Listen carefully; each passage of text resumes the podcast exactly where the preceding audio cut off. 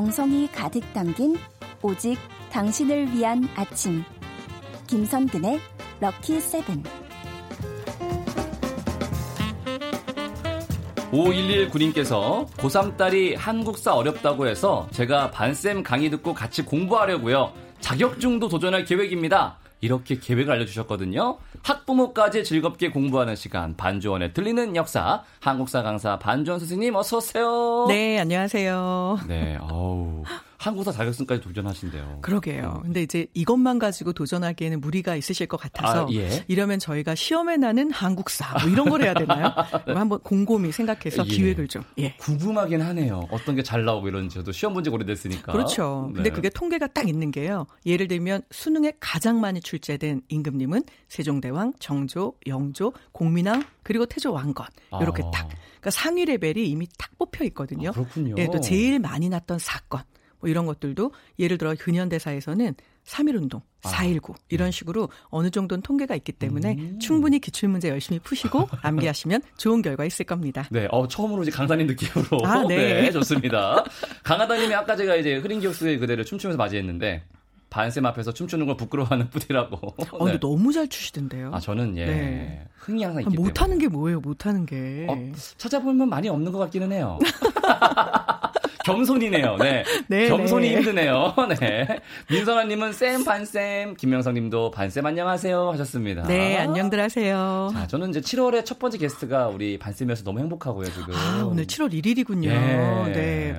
그렇게 말해주셔서 너무 감사합니다. 너무 행복하고요. 어떤 얘기 해주실지 기대되거든요. 무슨 네. 얘기 할까요? 자, 우리가 이제 사실 뭐 올해 들어오면서부터는 코로 나가 모든 언론에 네. 가장 앞부분에 도배가 됐죠. 그렇죠. 그 바람에 소리 소문 없이 굉장히 우리가 자랑스러워 해야 되는데 어떤 일이 그냥 쓱 묻히듯이 음, 지나가 버렸습니다. 음, 그게 바로 뭐냐면 2020년 2월 18일 오후 7시 18분에 남미 프랑스령인 기아나라고 하는 곳의 기아나 우주센터에서 유럽의 우주개발 기업인 아리안 스페이스라는 회사가요 네. 발사체를 하나 쏘아 올립니다. 네. 그런데 이 발사체에는 인공위성이 탑재돼 있었고요. 예. 그 인공위성은 자랑스럽게도 우리의 천리안 이비호였습니다. 오. 자, 그런데 우리가 이 당시 벌써 2월 18일이니까 코로나가 슬슬. 엄청난 속도로 예. 이제 예, 조금씩 그 두각을 확 나타내면서 사람들의 관심은 모두 거기로 쏠려 있었던 음. 거죠. 그래서 오늘은 아, 인공 위성. 우리나라가 의외로 인공위성을 포함한 우주 강국입니다. 아, 그래서 이 부분에 대한 이야기를 들려드리려고 합니다. 어,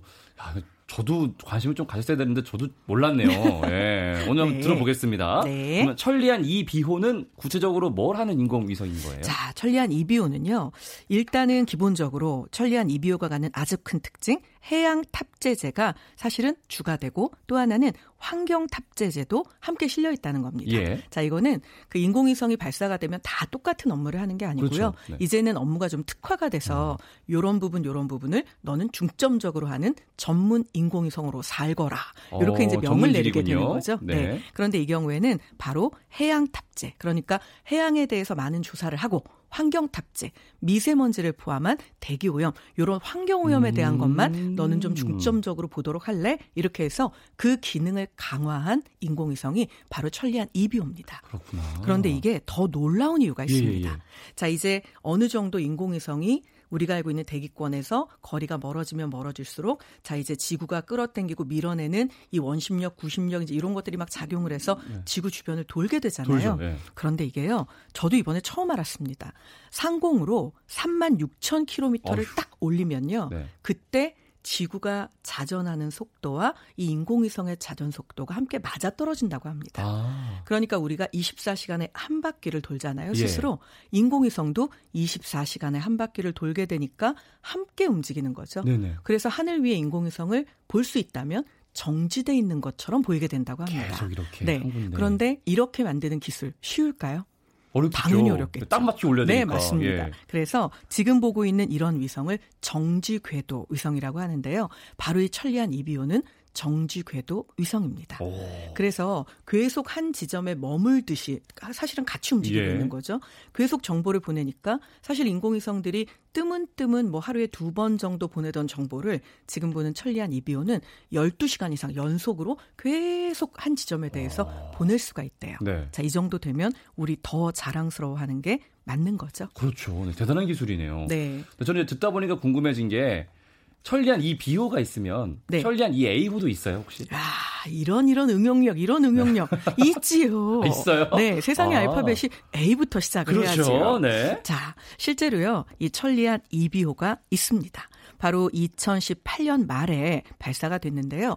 이게 천리안 EB-2A 쌍둥이 위성입니다. 아. 네. 그래서 천리안 이제 이 A호는 약간 좀 다른 부분이 목적이 좀 다릅니다. 네네. 그래서 이 A호는 기상을 관측하는 것 자체가 아. 주요 목적이었다고 하고요. 예. 이제 요거는 발사될 때 미국에서 이 탑재체를 수입을 했다고 합니다. 그래서 천리안 음. 이 A호는요.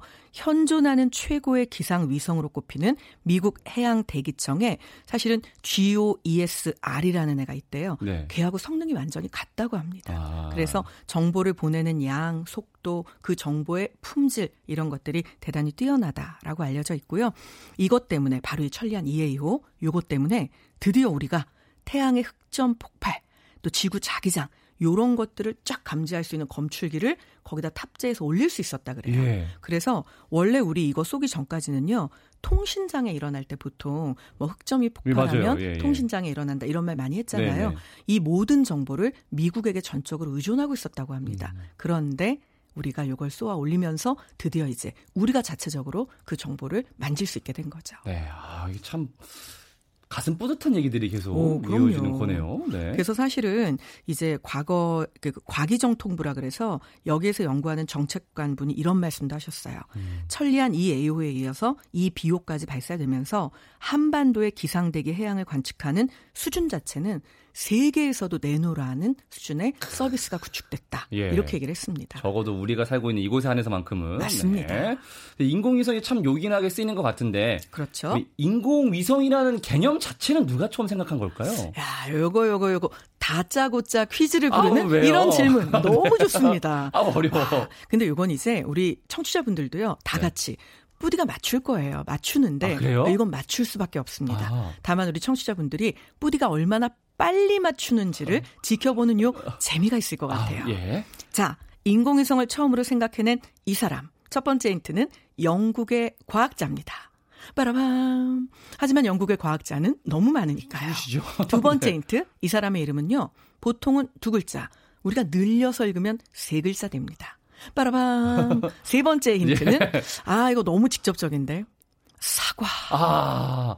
왠지 네. 느낌이 앞서기 막 오긴 네. 했어요. 네. 누굴까요? 아, 뉴턴이네요. 맞습니다. 뉴턴. 아. 바로 뉴턴인데요. 휴, 자, 뉴턴 혹은 뉴턴이라고 네, 부르는 영국의 네. 과학자. 자, 이 사람은요. 1687년에 1687년이면 어마어마하죠. 네. 너무나 오래전이잖아요. 와. 그런데 그때 이 사람이 이론을 하나 발표합니다. 거기서 뭐라고 얘기를 하냐면 일정한 속도 이상으로 물체를 쏘아 올린다면 마치 달처럼 그 물체는 지구 주변을 돌 수 있다. 라고 이야기를 합니다. 도대체 뭘 근거로 이런 얘기를 한 걸까요? 어떻게 생각을 하는 걸까요? 그런데 뉴턴은 이 이야기를 해냅니다. 네. 결국 인공위성은요, 지구의 중력에 의해서 지구 주위를 공전하는 인공적인 천체를 모두 포함하는 말이고요. 이게 목적에 따라서 통신위성, 날씨위성, 방송위성, 과학위성 여러 종류가 있고 또 결정적으로 사람이 타고 있냐 아니냐 이거에 따라서 아. 무인이냐 아니냐 이렇게 또 구분을 할 수도 있다고 합니다. 예. 어. 진짜 엄청 똑똑한 것 같아요. 우리 뉴턴 형님은 정말로. 그렇죠. 네. 그럼 생각은 개념은 먼저 했고 뉴턴이. 네. 그러면은 세계 최초의 인공 위성을 쏘아 올린 나라가 또 있을 거 아니에요. 야, 이 나라는 뭐 네. 바로 맞추실 거예요. 네. 1950년대는 냉전 체제, 아, 양극 예. 체제 기간이죠. 그렇죠. 그렇다면 미국이 아닌 이 나라는 예. 어디일까요? 소비에트. 어유 맞습니다. 예. 소비에트 연방공화국. 네, 소련, 소련. 네, 바로 구소련인데요. 세계 최초의 인공위성은 1957년 10월 4일 구소련이 발사했습니다. 네. 이름은요, 스푸트니크 1호인데요. 대기에 관한 여러 자료를 기록하고 전송할 음. 수 있는 음. 장치를 싣고 있었는데, 무게가 82.8kg밖에 안 되는 거예요. 어, 조그만네. 네, 그러니까 웬만한 그냥 좀 체격 좋은 성인 남자 예. 정도의 무게가 나갔던. 자, 그런데 문제는 얘가요. 동그란 금속으로 되어 있는 어. 일종의 이제 금속 구인 거죠. 예. 그런데 지구 둘레를 한 바퀴 싹 도는데 네. 96분이면 한 바퀴를 싹 돌았다고 합니다. 어머나. 너무 빠르죠. 예. 그러니까 정보는 너무 허전했겠죠. 그렇죠. 하지만 1957년 이 쏘아 올려지는 구소련의 인공 위성을 보면서 몹시나 좌절하고 분노하고 불쾌했던 네. 나라가 있었으니 바라밤 미국이 었겠죠. 예. 그래서 미국은 오, 맞습니다. 네. 어 쟤네 뭐야? 우리가 먼저 우주에 한 발 내디뎌야 되는데 음. 소련한테 선수를 뺏겼네? 이렇게 된 거죠. 네. 그래서 결국은 이게 이제 미국에서 몇 달 뒤인 1958년 2월 1일에 익스플로러 1호를 발사하긴 합니다. 네. 그 뒤를 이어서 뭐 프랑스도 1965년에 음. 그리고 또 일본도 1970년에 그리고 중국이 71년에 뭐 이런 식으로 계속해서 이제 인공위성들이 음. 앞을 다투어 발, 발사가 됐는데요. 이게 지금까지 지금까지 인공위성 1957년에 구소련이 제일 먼저 쐈잖아요. 네. 지금까지 발사된 거다 합하면 얘네들이 이제 몇 달 있다 떨어지기도 하고 예. 고장 나기도 하고 우주에 미아가 되기도 하고 뭐 폭파하기도 하고 이렇게 되잖아요. 총 한 몇 개 정도가 우주로 쏘아졌을까요? 야, 한, 한 지금 한 60년? 정도 된 거니까 네. 뭐한한 천 개? 와 우리의 뿌디 조금만 더 꿈을 웅원하게 아, 가져보소서. 만 개? 아 너무 가 싸웁니다. 아, 딱 반으로 잘라볼까요? 아, 5천 개. 맞습니다. 아. 5천여 개 정도가 실제로 발사됐다고 야. 하고요. 현재 움직이고 있는 것들은 대략 천여 개 정도다라고 얘기를 하는데 정확한 개수를 모르는 유일한 이유는 뭘까요? 군사 목적으로 쏘아 올린 아, 비밀 위성들이 있기 때문에 네. 정확한 개수는 알 수 없다고 합니다. 네, 와 신기하네요. 근데 진짜 미국 입장에서는 시겁했겠어요. 그렇죠. 소련이 계속 앞서 나가지 않았어요. 맞습니다. 진짜로. 예. 네. 그래서 결국 이것 때문에 미국이 이제 나중에는 이게 자존심 싸움으로 사실은 네. 번져서 뭐 인공위성은 너네가 먼저지만 달에는 내가 아. 먼저 갈 거야. 이제 이런 얘기들이 나오기 시작하는 거죠. 알겠습니다. 자, 노래 한 곡 듣고 와서요. 인공위성의 역사 더 들어보겠습니다. 고고식님의 신청곡이에요. 제이레빗 해피 띵스. 반주원에 들리는 역사, 인공위성 얘기하고 있고요. 우리 미국 소련 얘기를 조금 더 해보면 좋을 것 같아요. 네. 냉전이니까 워낙 좀 특수한 상황이니까. 네. 진짜 난리 났던 그 상황. 네. 난리 났죠. 예. 자, 그런데 1957년에 사실 1호가 발사가 돼서 이 스푸트니크 1호가 올라간 것만으로도 충격이었는데 예. 어버어버 하고 있는 사이에 11월 달에 또 한 번 2호가 발사가 됩니다. 이야. 근데 이게 미국한테는요, 더 큰 충격을 줬죠. 왜요? 자, 왜 더 큰 충격을 예. 줬느냐? 이 스푸트니크 2호에는요, 아, 빠라밤. 개가 한 마리 타고 있었습니다. 어머, 살아있는 네. 예. 그러니까 생명체를 예. 우주로 쏘아 올린 시도로 보면 첫 번째인 거죠. 자, 그런데 문제는 그 개 입장에선 좋았을까요? 안 좋았겠죠. 네, 그렇죠. 그 우주 공간에 그렇게 해서 이제 올라가야 되는 거잖아요. 네. 또 하나는 이 2호는요. 처음에 구소련이 발사체에서 발사를 할 때부터 다시 돌아오지 않는 인공위성으로 발사를 합니다. 어머, 그럼 걔는 네. 거기서 그렇죠. 예. 그래서 이 개는요. 사실 이름이 이제 소련 최초의 우주의 생명체를 보낸 개의 이름이어서 지금까지 기록이 남아 있는데요. 네. 라이카라고 합니다. 아, 라이카. 네. 근데 이 라이카가 이제 몸에 각종 의료 장치가 연결된 채로 과연 우주 공간에 생명체가 올라가면 어떤 아. 변화가 나타나나 이제 요거를 실험을 해 보려고 그리고 사실 조금 잔인하죠. 그러니까 이게 그렇죠. 인류의 역사 발전, 과학 발전을 위해서 많은 생명체들이 사실은 희생이 되기도 음, 했는데요. 네. 얘는 원래 처음에 올라갈 때부터 사실은 우주로 발사되고 나서 일주일이 지나면 자동으로 독극물이 주입이 돼서 아. 왜냐하면 이제 개가 계속 고통받으면서 예. 먹을 게 없으면 굶고 힘들어해야 되잖아요. 네. 그래서 참 이것도 자비심이라고 해야 될지 모르겠지만 안락사를, 예, 일주일 예. 후에 독극물로 안락사가 되게끔 모든 시스템을 갖추고 올라갔는데 음. 사실은 우주 공간에 올라가자마자 7시간 만에 죽어버립니다. 예. 그래서 음. 이 라이카라고 하는 개의 존재는 뭐 라이카 입장에선 슬프지만 또 미국 입장에선 어쨌거나 생명체가 탑승해서 네. 7시간을 버티다니 또 한 번의 충격이었던 거죠. 아. 그리고 나서 그 이후에 구소련은요. 1960년에는 개 두 마리, 거기다가 쥐 40마리 이렇게 태워 가지고 또 올려보내기도 하고. 예. 그런데 이게 무사 귀환을 합니다. 아, 귀환했네요. 예, 하루 네. 동안 우주에 있다가 무사 예. 귀환을 하게 되고요. 이 우주에서 첫 비행을 하고 지구로 돌아온 그 두 마리의 개, 이 개는 벨카랑 스 트레카라는 이름이었는데 네. 그 이후에 멀쩡히 잘 살다가 네. 귀여운 강아지도 낳고 음. 얘네들은 이제 멀쩡했던 거죠. 네. 그래서 아까 말씀드린 것처럼 미국은 계속되는 자극을 받는 겁니다. 네. 이럴 수가. 내가 먼저 앞서간다고 생각했는데 어떻게 이런 일이 벌어지지? 결국은 이런 두 나라의 뭐 어찌 보면 여러 가지 측면에서의 경쟁이 우리에게는 오늘날 우주로 진출하는 네. 계기를 제공해주기도 한 거죠. 발전을 이끌어내긴 한 것 같은데, 네, 네 그렇죠. 좀, 네, 좀 씁쓸한 얘기들이 있기는 하네요. 그럼요. 네, 또 라이카에게는 미안하죠, 사실. 그러니까요. 네. 네.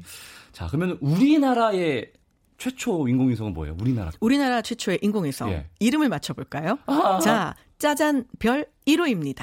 짜잔별이요? 우리나라의 인공위성은 우리별 그렇죠, 맞습니다. 예, 아, 알고? 알고 계시잖아요. 예, 그럼요. 자, 네. 우리나라 최초의 인공위성 바로 우리별 1호입니다. 네. 이 우리별 1호는요, 우리나라 최초의 국적 위성인 거예요. 음. 그래서 1992년 8월 11일에 중남미에 있는 기아나의 쿠르 우주 발사장에서 아리안 4라는 로켓에 실려서 발사가 되게 됩니다. 음. 인공위성은 로켓가 아니기 때문에 혼자 올라갈 수는. 없거든요. 네. 그래서 이제 발사체가 있어야 네. 되는 거죠. 자, 그런데 참고로 이 우리별 1호는 참 우리나라 사람들이 이런 부분에서 보면 도전 의식도 대단하고 음. 진취적이기도 하다라는 생각이 또 한 번 드는 게요. 위성 제작 기술은 영국 서리대학교의 기술이었습니다. 네. 그런데 제작은 국내 기술진에 의해서 이루어집니다. 아. 그러니까 이게 사실은 영국한테 예. 그거 너네 하나 만들어봐. 우리 그거 사갖고 올게. 수입을 할 수도 있는 거잖아요. 예. 그런데 원천 기술은 영국에 있는 대학에서 제공을 하지만 우리가 해볼게. 그래서 우리 기술진이 직접 이것들을 조립을 해보게 됩니다. 배우고 조립해보고. 맞습니다. 네. 결국 좀 더 어렵고 험난한 길이죠. 기술은 뭐 이전 받았다고 하지만 조립 과정에서 계속되는 실패가 있을 수도 있는 거잖아요. 그렇죠. 그런데 이걸 두려워하지 않고 결국 우리가 기술을 습득했기 때문에 오늘날 자체적으로 인공위성을 만들 수 있게 된 거죠. 네.